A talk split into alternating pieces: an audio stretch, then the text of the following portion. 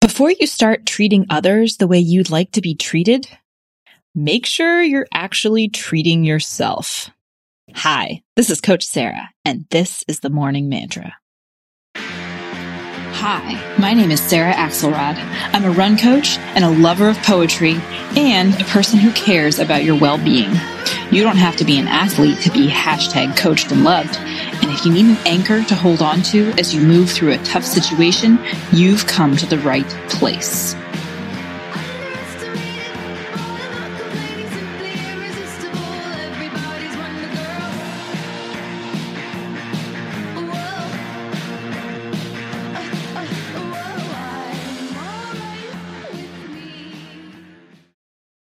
Today's mantra is treat yourself. Treat yourself. I think that the reason I voraciously read advice columns is that I'm always keeping an eye out for myself. This person doesn't get along with their mother. oh my God. Am I a shitty mother in this specific way that this person's mother is? If the answer is no, whew, I'm clearly not doing the things that that mother is doing to alienate her child, and I feel a temporary sense of relief. Maybe I'm not messing it all up. Because you see, my worst fear isn't that I might be a bad person. It's that I might be a bad person and not know it. It's the not knowing, the potential lack of self awareness that keeps me up at night. And so I am vigilant. Vigilant about myself, vigilant about what I ask of others, especially vigilant about what I ask of the people I know love me the most. It's not so much the fear of being too much. It's the fear of being too much and not knowing it.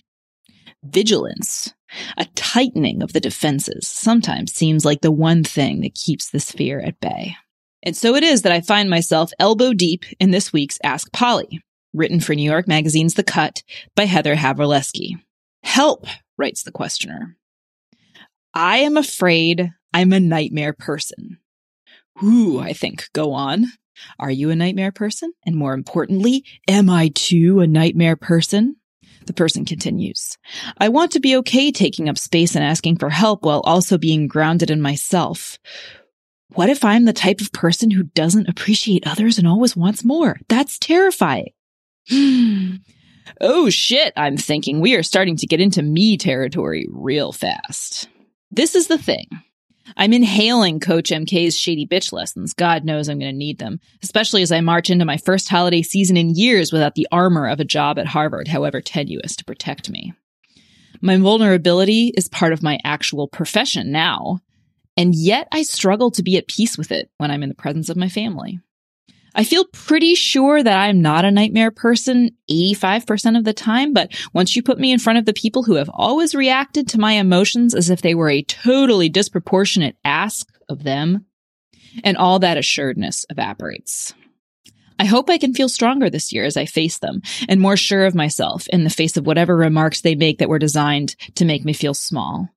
I hope I feel more empowered knowing that their intolerance of me isn't something I have to fix. But what do I do for myself when I am unconvinced of my own lovability? What will I say to myself when I refuse to believe in the reality of the love that truly does surround me from my husband, my daughter, my coworkers, my friends? And when it seems like the only love that could ever prove me lovable is the love that I will never earn, try as I might. So Polly responds to the potential nightmare person who wrote in with her searingly beautiful words, and it boils down to this. Quote, inside your head and heart, I want you to be the unconditionally loving, present, patient mother you never had. You need to treat yourself to an existence where you're allowed to want what you want and feel what you feel. that right there is why I care so much about doing what we are doing here. That is why I'm ready for the holidays without the Harvard Shield because I know that I deserve the existence I have created for myself since leaving academia, a place where I was never allowed to want what I wanted or feel what I felt. I know this. And yet, it is so easy to lose sight of how right it is that I am here.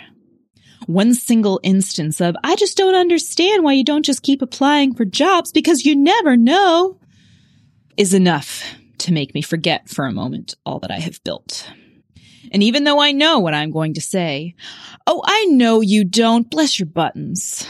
I also need to set a reminder for myself about the internal work that I am doing and the inherent good in an existence where I am allowed to want what I want and feel what I feel.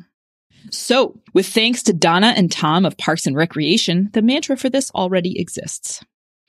Treating yourself isn't just about fine leather goods, although it certainly can be if that's your jam. It's about the conscious act of giving yourself space and grace and love when the people around you will not. It feels unnatural, to say the least. And that's why you have to return to it over and over again. That's why the mantra is needed. So, in those moments when you feel unnaturally vulnerable, emotional, and in need of reassurance and love, in those moments when you want to blame yourself for just having too many needs, stop.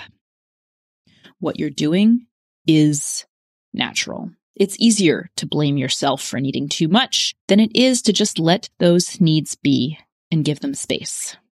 Only you can create that space. And it's time to treat yourself. You get to feel feelings. You get to have needs. Your gut is great. Treat yourself. You are coached. You are loved and you are winning at life. And if you need more reasons to believe that, follow at Morning Mantra Pod on Instagram.